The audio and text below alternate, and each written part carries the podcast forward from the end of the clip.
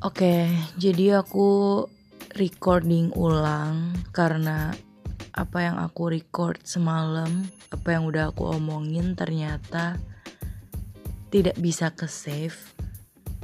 Jadi aku rekaman ulang. Gila coy, sejam coy.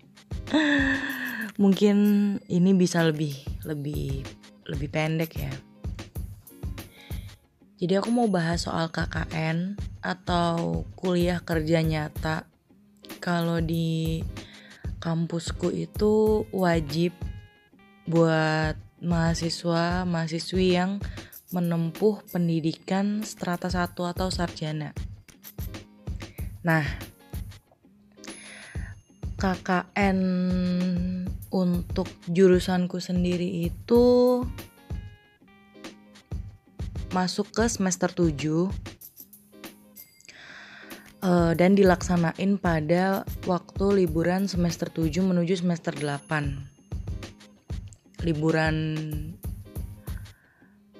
uh, ganjil ya.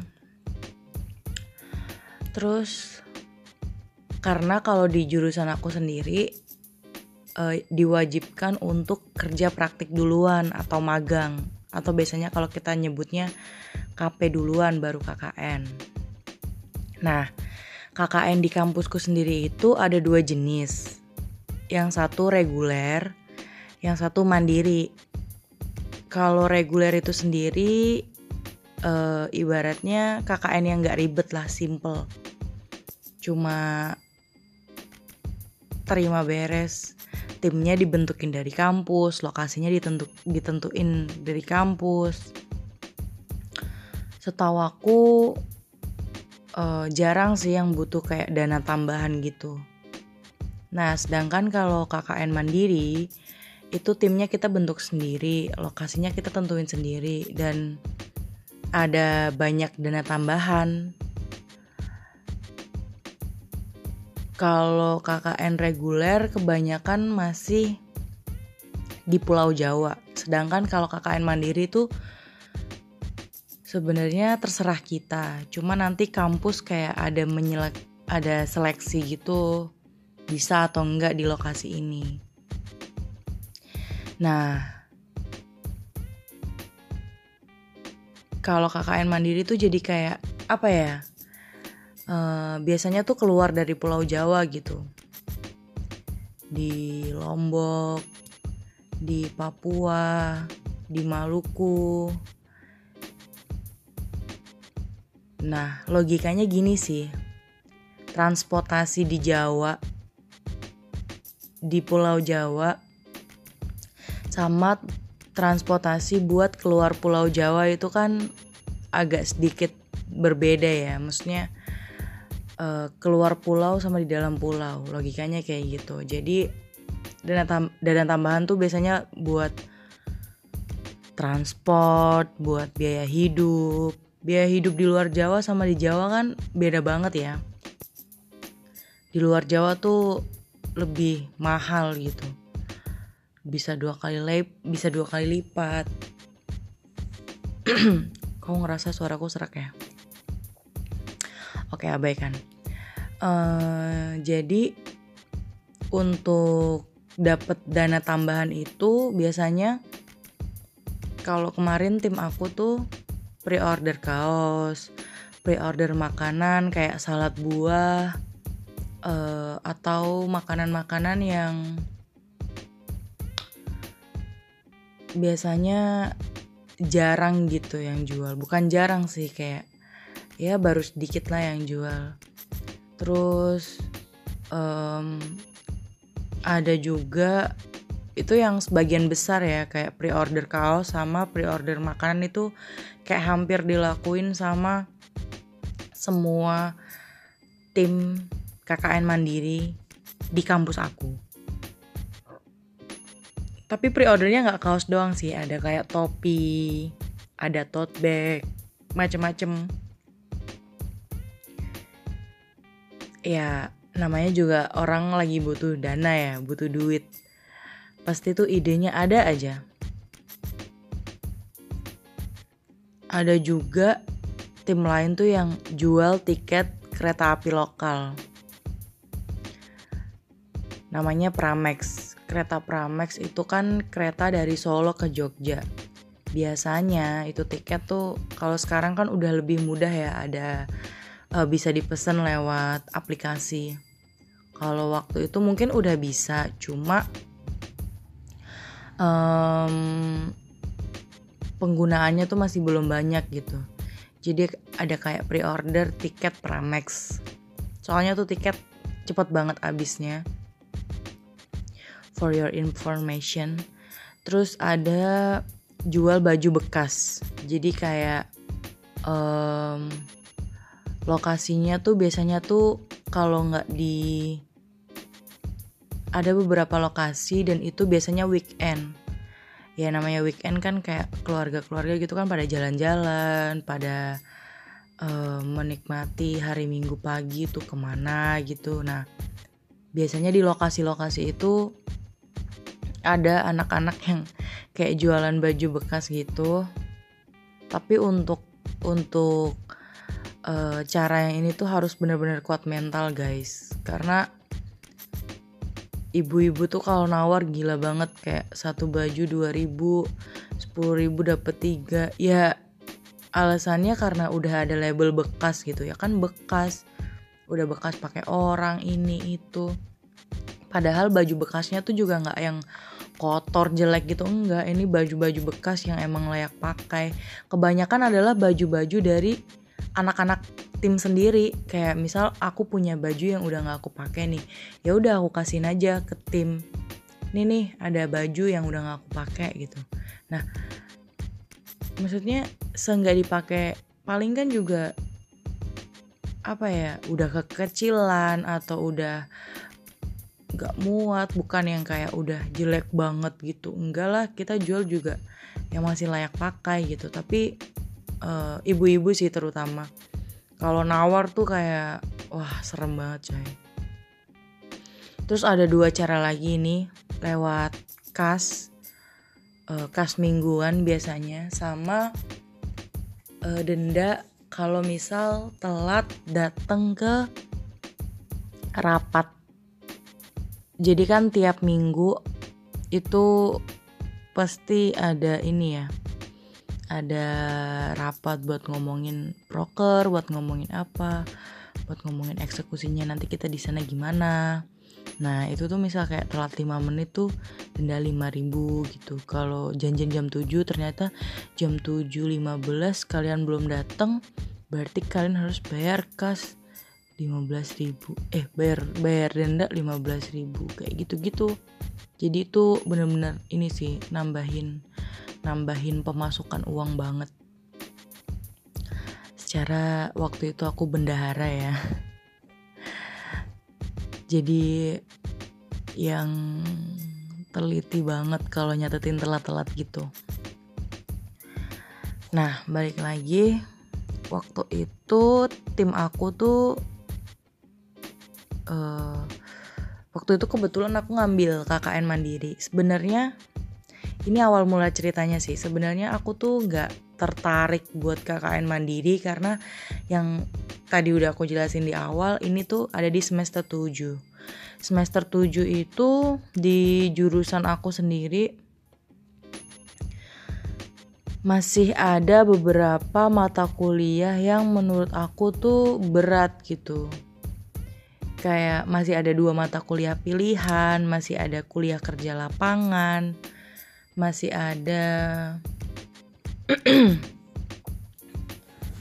pengumpulan laporan kerja praktek. Jadi waktu itu aku mikir ya udah deh aku KKN reguler aja nggak apa-apa gitu daripada harus um, riweh gitu kan ribet persiapan KKN mandiri itu persiapan di awalnya tuh ribet banget. Ya karena itu harus harus cari dana tambahan atau biasanya kita sebut sih danusan harus danusan harus apa banyak lebih lebih banyak persiapannya daripada KKN reguler. Kalau KKN reguler tuh pengumuman pengumuman uh, timnya aja itu baru diumumin sebulan sebelum berangkat. Sebu bulan sebelum keberangkatan KKN jadi kayak nggak hmm, makan waktu gitu. Sedangkan kalau KKN mandiri tuh lumayan makan waktu apalagi kalau kamu uh, atau kalian berada menjadi tim founder. Yang mana waktu itu aku akhirnya jadi tim founder. Waktu itu aku nggak kepikiran kan untuk KKN mandiri. Padahal sebagian besar teman-teman aku di kelas itu pada minat gitu sama KKN mandiri udah pada daftar sini daftar situ udah pada kayak screening. Screening tuh semacam wawancara. Wawancara buat uh, kalau mau masuk tim itu gitu.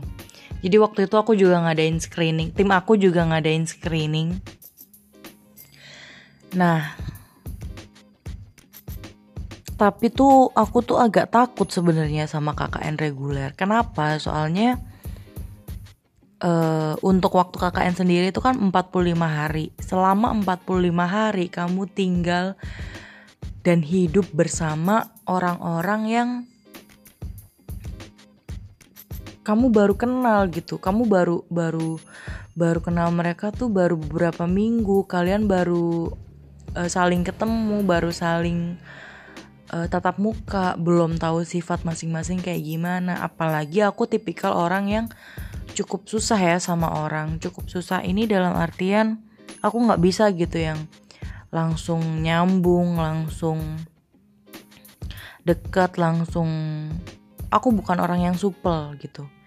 Jadi dan apalagi aku anaknya sensi kan. Aku um, takut aja gitu. Gimana nanti waktu eksekusi KKN-nya apakah aku akan tersiksa atau justru aku akan menyiksa orang-orang dengan uh, sifatku itu?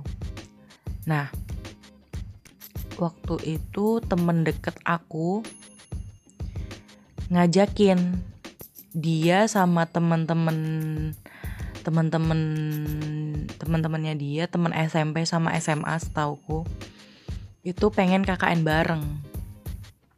Nah karena masih kekurangan orang akhirnya dia ngajak aku. Dia ngajak aku buat KKN bareng. Karena waktu itu apa ya dia berusaha meyakinkan aku gitu. It's okay it's okay nggak apa-apa gitu. Teman-teman aku enak kok. Nah, temen deket aku ini kan dia udah tahu aib-aibku, dia udah tahu sifatku kayak gimana gitu. Pasti ya nggak tahu sih ini menurutku aja. Pasti dia juga udah memikirkan pertimbangan-pertimbangan untuk ngajak aku KKN bareng gitu.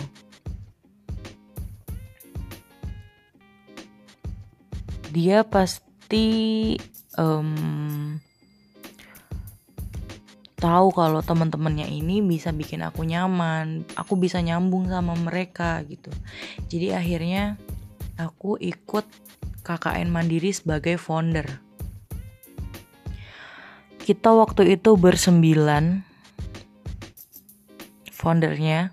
Jadi kita harus cari 11 orang lagi untuk masuk ke tim kita. Satu tim KKN Mandiri itu 20 orang.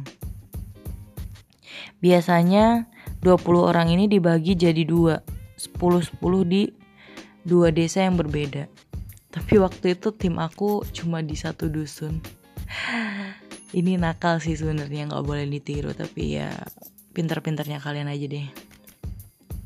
Akhirnya waktu itu aku jadi founder aku uh, kita ngadain screening untuk cari orang buat masuk ke tim kita.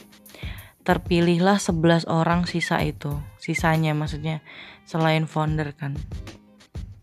Nah um, setelah tim terbentuk kita nyusun kayak semacam proposal gitu untuk diajuin ke LPPM awal mulanya tuh rencananya kita mau KKN di Karimun Jawa tapi ternyata karena satu dan lain hal kita nggak bisa KKN di situ. Nah akhir uh, terus kita ganti lokasi ke Pangandaran. Ke Pangandaran nah dapat dosen pembimbing lapangan atau DPL itu ternyata orang sana dan udah dan Pangandaran itu udah pernah di KKN Mandiri udah pernah ada KKN Mandiri di sana tuh sekali. Jadi kita mikir kayak oh aman nih aman gitu, pasti lolos, pasti lolos, pasti lolos seleksi gitu.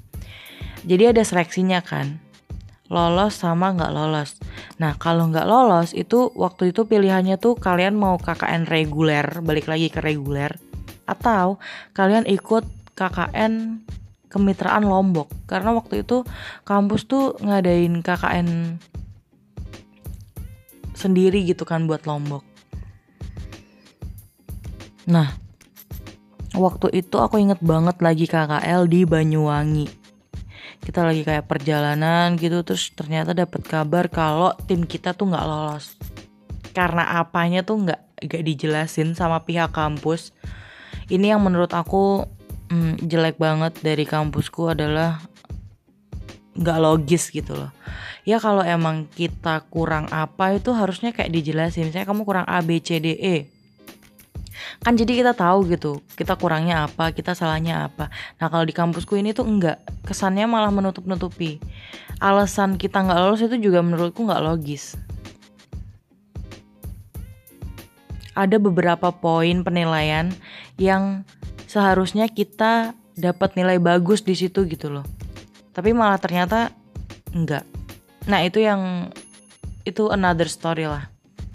Intinya tim kita tuh nggak lolos dan dari 20 orang ada tiga orang yang akhirnya mengundurkan diri karena um, mau apa ya nggak mau berjuang lebih gitu. Sisalah 17 orang yang masih mau mengusaha, mengusahakan. Sembari kita cari cara buat uh, tetap KKN mandiri tapi bukan di Lombok. Kita juga cari tiga orang buat gantiin tiga orang tadi yang keluar. Dan nggak tahu kenapa sih aku lumayan bersyukur karena ya mungkin mungkin emang udah digariskan gitu ya aku KKN sama orang-orang ini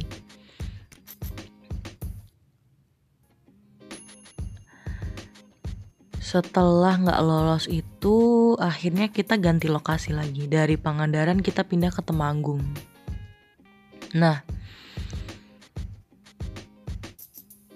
untungnya kita tuh bisa gitu KKN di situ. Maksudnya akhirnya kita nggak usah KKN ke Lombok dan nggak usah KKN reguler. Jadi dari dua pilihan nggak lolos itu kita nggak milih dua-duanya.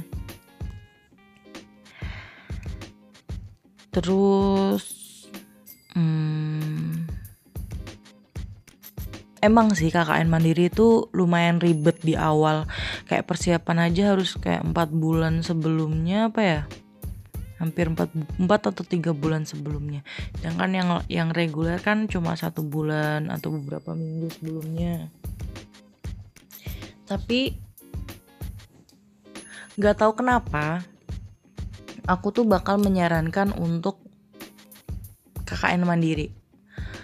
Karena di KKN mandiri ini aku bisa menemukan orang-orang yang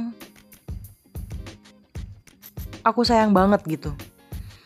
Kayak aku cocok banget gitu sama mereka. Aku aku udah klop banget sama mereka.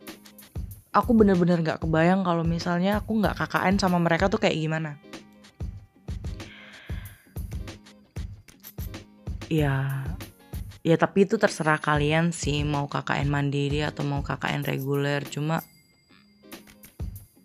kalau yang aku alamin itu kalau boleh diulang aku bakal milih jalan ini lagi gitu. Ya walaupun adalah uh, kisah-kisah yang nggak enak gitu. Cuma kalau harus milih kalau harus diulang kalau harus milih lagi aku bakal tetap milih mereka. Terus juga yang mau aku ceritain kalau untuk skandal-skandal KKN itu ternyata beneran guys. Skandal cinlok itu wah itu the real guys kayak aku baru tahu skandal ini aja setelah KKN selesai gitu.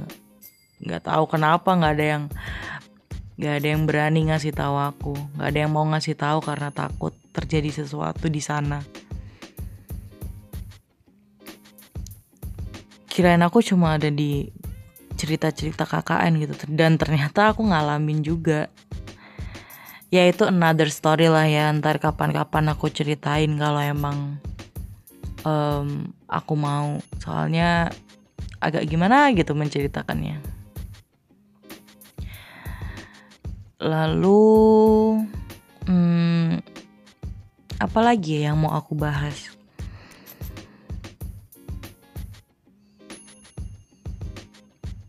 Apa aja sih yang harus dihindari waktu KKN? Sebenarnya ini ironis sih karena aku KKN mandiri itu kan tadi aku diajakin teman deket aku. Tapi yang mau aku kasih saran di sini adalah jangan KKN sama teman deket Kenapa? Ya mungkin waktu kalian gak intens ketemu gitu selama setiap hari gitu kalian bisa ya mentolerir apa yang mungkin kalian gak suka dari teman kalian. Tapi ketika kalian oh mungkin ini cuma berlaku di aku ya aku nggak tahu juga sih kalau kalian kayak gini juga. Tapi beberapa temen aku juga mengalaminya jadi aku rasa nggak cuma aku doang sih kalau kalian mm, ketemunya itu nggak terlalu intens kalian tuh masih bisa mentole mentoleransi apa yang menurut kalian bisa ditoleransi. Nah ketika kalian intens nih ketemunya kayak tiap hari ketemu jangan bukan tiap hari lagi deh 24 jam mau ke kamar mandi ketemu ke dapur ketemu mau makan aja bareng mau ini bareng. Hal-hal yang tadinya bisa ditoleransi tuh jadi nggak bisa ketoleransi gitu itu yang aku alamin. Itu yang aku dan beberapa temanku alamin. Jadi yang awalnya deket bisa jadi jauh. Awalnya nggak begitu deket malah jadi deket. Ya itu itu real sih. Kayak aku bener-bener ngalamin. Dan walaupun ada rasa sesal cia rasa sesal walaupun aku sedikit nyesel cuma kayak yang tadi aku bilang kalaupun aku harus milih aku bakal milih mereka lagi gitu kalau tips-tips yang yang waktu itu aku bawa satu jangan bawa kemeja banyak-banyak. Bawa kaos aja yang banyak. Waktu itu aku hampir bawa 14 tel. 14 potong kemeja, tapi akhirnya aku kurangin. Dan pada saat di sana aku pulangin juga, aku titipin ke temen aku yang pulang. Bawa kemeja itu paling satu atau dua atau tiga potong aja. Karena sesungguhnya itu nggak kepake. Kalau di Temanggung itu kan dingin ya guys. Jadi sebenarnya sih nggak um, masalah sih kalau mau pakai kemeja gitu waktu prokeran. Cuma proker kan nggak um, formal formal banget gitu. Nggak semuanya proker itu formal. Jadi Oh iya, yang aku lupa. Kalau di kampusku sendiri itu outfit outfit pak um, dress code buat KKN itu ada alma mater sama semacam polo gitu sama topi sih. Nah, dari dari dress code itu kan bisa kalau pakai alma mater uh, dalemannya kaos kan nggak masalah gitu ya terus kemeja jangan banyak-banyak banyakin kaos aja banyakin pakaian dalam menurut aku. Karena kalau aku sendiri yang luar itu it's okay nggak ganti. Kalau kalau aku ya. Tapi kalau yang dalam itu harus pasti ganti.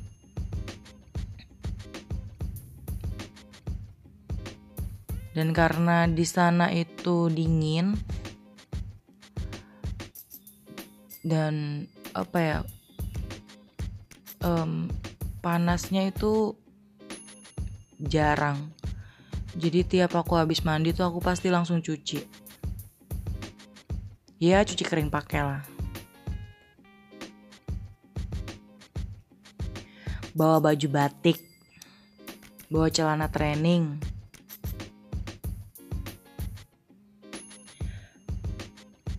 Bawa jaket. Jaket. Terus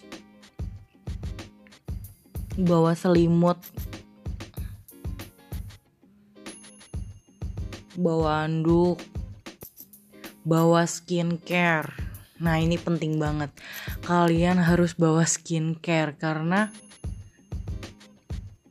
waktu luang. Kalau gabut aku sih waktu itu sering gabutnya ya jadi kayak kalau habis prokeran atau habis apa itu maskeran apa. Dan the best partnya adalah um, kita bisa saling memaskeri gitu. Saling memaskeri. Apa ya? Jadi kayak um, main salon-salonan gitu main salon-salonan ya kayak facial facialan ya pura-pura aja kayak masker maskeran um, ya itu nggak cuma sesama cewek sih. Kayak ada beberapa beberapa ada beberapa cowok di tempatku tuh juga suka dimaskerin. Malah pernah waktu itu dia sendiri yang beli maskernya dong jadi catat skincare itu penting. Bawa make up yang ini aja sih yang simple-simple aja. Maksudnya emang bener-bener kalian butuh kayak sunblock terus paling uh, sunscreen BB cream pelembab hmm, maskara lipstick alis kalau kalian butuh. Juga kalau nggak butuh ya nggak usah. Lotion parfum. Bawa obat-obatan pribadi itu penting banget. Terus bawa botol minum. Um, ini optional juga sih karena ternyata ya penting juga sih botol minum kayak bisa dibawa ke mana-mana gitu. Bawa tas kecil yang bisa dibawa ke mana-mana. Kalau aku waktu itu aku bawa tote bag supaya bisa masuk beberapa barang dan enak aja gitu bawanya. Terus bawa apa ya keperluan-keperluan sih yang kalian kalau kalian rasa itu butuh ya dibawa gitu Hmm,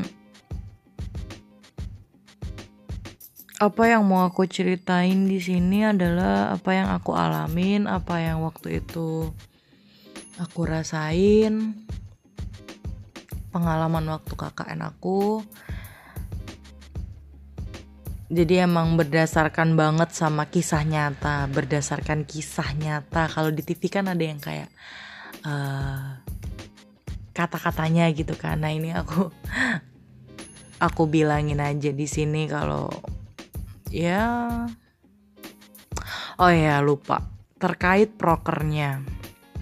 Tadi kan kalau satu tim kan 20 orang. Nah prokernya itu kalau mandiri tuh 20 proker. Proker itu program program kerja. Jadi satu orang itu pegang satu proker Biasanya kalau KKN reguler setauku cuma 10 proker karena kan orangnya juga cuma 10 orang kan. Untuk hmm, untuk bendahara sendiri hati-hati kalau simpen uang. Ini yang aku alamin sendiri sih kayak waktu itu bukan aku aja sih sebenarnya yang kejadian. Beberapa temen aku juga ngalamin uangnya ada yang hilang. Nah kebetulan waktu itu uang broker juga sempat hilang. Tapi aku nggak berani bilang ke ketua KKN ku dan aku cuma berani bilang ke beberapa orang. Tapi ya oke okay, aku di sini cerita waktu itu uang proker hilang 300 ribu. Karena mungkin aku teledor waktu naruhnya emang dompet dompet yang berisi uang proker itu selalu aku simpen di koper aku. Nah waktu itu karena emang lagi hektik dan uh, diperluin buat bayar rumah, bayar ini, bayar itu. Jadi dompet itu waktu itu nggak aku taruh di koper aku. Nah, selama aku taruh dompet itu di koper, duit itu nggak pernah hilang gitu. Nah, ternyata waktu keluar koper dia raib 300 ribu. Ya udah akhirnya aku ganti pakai uang aku sendiri buat uh, teman-teman aku juga beberapa kali kehilangan uang kayak 100 ribu 50 ribu. Ya mungkin karena emang kita trader sih tapi ya uh, terutama buat bendahara hati-hati kalau simpen uang taruh di tempat yang emang cuma kalian yang tahu atau orang-orang yang kalian percaya tahu. Waktu itu aku ini sih selalu ngitung uang sama teman sekamar aku yang dia selalu inget aku habis belanjain uang buat apa, aku ngeluarin uang buat apa. Nah ketawanya ya pas itu pas aku ngitung uang sama dia.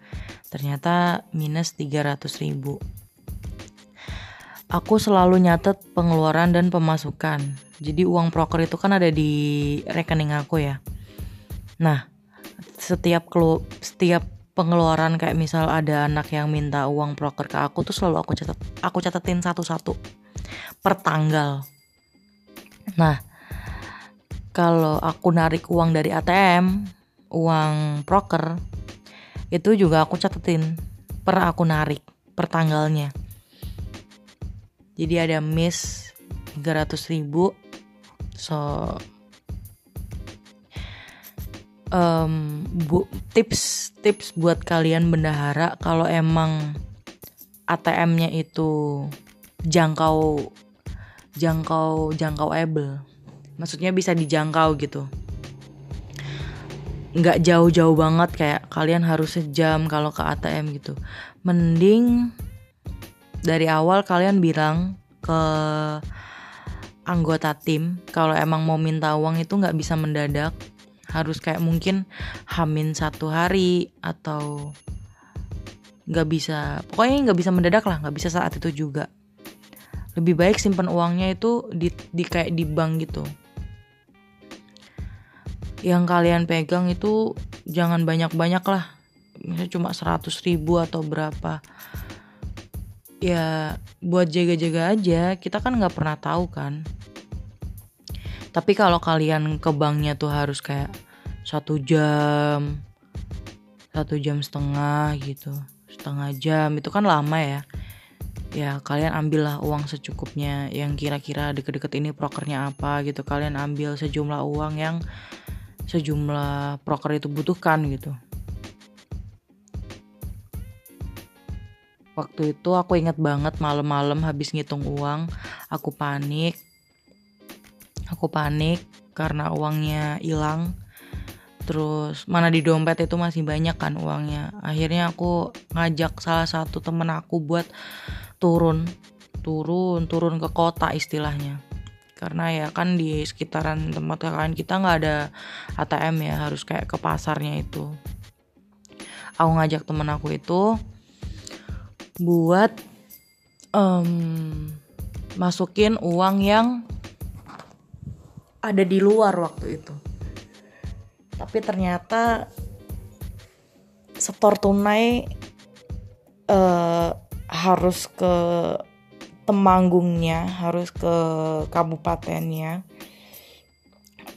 Yang mana makan waktu sejam atau dua jam gitu. Dan itu udah malam udah jam 8 udah jam 8 apa jam jam setengah sembilan gitu. Akhirnya aku urunkan niat untuk menaruh uangnya. Aku simpen uangnya di kop aku simpen dompetnya di koper lagi dan ya ternyata um, besokannya uang itu dibutuhkan. Jadi aku nggak pegang uang banyak-banyak lagi. Karena waktu itu nggak bisa dapet ini dapet apa eh nggak bisa setor tunai. Jadi aku sama temenku waktu itu makan di luar. Aku beberapa kali sih kayak uh, colongan makan di luar gitu bukan bukannya gimana ya soalnya kalau misal kayak um, makan di luar itu kayak nggak menghargai yang susah-susah masak gitu. Nah itu sih tips aku buat bendahara. Terus juga um, yang bikin aku waktu itu kesel itu soal kebersihan. Jadi waktu itu tim aku dibagi tiga tiga kelompok, kelompok satu, kelompok dua, sama kelompok tiga. Nah, gilirannya itu uh, rolling terus gitu. Misalnya hari Senin kelompok satu, hari Selasa kelompok dua, hari Rabu kelompok tiga, hari Kamis balik lagi kelompok satu, hari Jumat kelompok dua, kayak gitu, kayak gitu terus selama 45 hari. Nah, ya mungkin ini aku nggak lihat atau emang aku uh, emang dasarnya sensi doang ya. Aku ngerasa kayak yang selalu ngebersihin itu kelompokku gitu. Yang kerjanya lebih tuh kelompokku. Di poskoku itu kan ada ruang tamu sama ruang tengah yang biasanya kita buat ngumpul. Nah sebagian besar temen cowokku itu pada ngerokok. Ruang tengah sama ruang tamu ini kan ada kayak stiker sama kasur lantainya kan. Itu tuh kayak kalau nggak dibersihin tuh nggak dibersihin tiap hari tuh ngeres banget gitu loh kotor banget abu-abu rokok pada ke mana-mana minuman kayak kopi-kopi gitu pada netes mak nasi-nasi juga pada kayak berjatuhan gitu. Belum lagi dapur. Dapurnya itu kan nggak di keramik gitu ya jadi masih kayak tanah gitu. Nah kalau pada habis masak itu pada nggak langsung dibersihin kayak kulit-kulit bawang, kulit-kulit jahe, kulit-kulit kencur, bekas-bekas apa sih sayuran gitu tuh pada nggak dibersihin. Jadi tuh pada berserakan di lantainya itu. Bahan-bahan makanan yang busuk kayak sayur-sayur yang busuk tuh pada nggak di pada nggak diberesin gitu. Udah ditumpuk aja. Misalnya trash bag itu udah penuh. Itu juga nggak ada yang ngangkat. Kayak harus di harus di opia-opia opia-opia tuh apa ya bahasa Indonesia-nya harus di kayak disuruh dulu gitu eh tolong dong itu dibersihin gitu kalau kalau nggak disuruh Iya udah kayak gitu aja numpuk sampai nggak bisa diangkat sampai air sampahnya tuh ke mana-mana. Kalau aku bilang sih mayat. Soalnya itu satu trash bag gede gitu kan. Orang udah disuruh aja kadang nggak dilakuin. Ya itu sih. Kayak aku ngerasa, ya aku ngerasa doang sih buat teman-teman kelompokku um, maaf deh kalau misal emang kalian waktu bersih bersih aku nggak lihat atau aku ngerasa kalian bersih bersihnya itu kurang bersih cuma ya emang itu yang aku rasain dan ini salah satu yang bikin aku bersyukur banget dapet temen satu kamar itu yang baik baik bukan baik sih. Kayak mereka tuh nerima-nerima aja gitu aku ngomel-ngomel ketika mau tidur. Kasurnya tuh harus dibersihin dulu spraynya harus ditata dulu mereka kayak ayo ayo aja gitu aku aja kayak gitu. Dan itu aku sangat bersyukur banget. Soalnya ada kan orang-orang yang ya bisa gitu tidur asal tidur gitu dengan keadaan kasurnya ngeres kasurnya eh spraynya ke mana-mana gitu. Nah aku tuh nggak bisa gitu.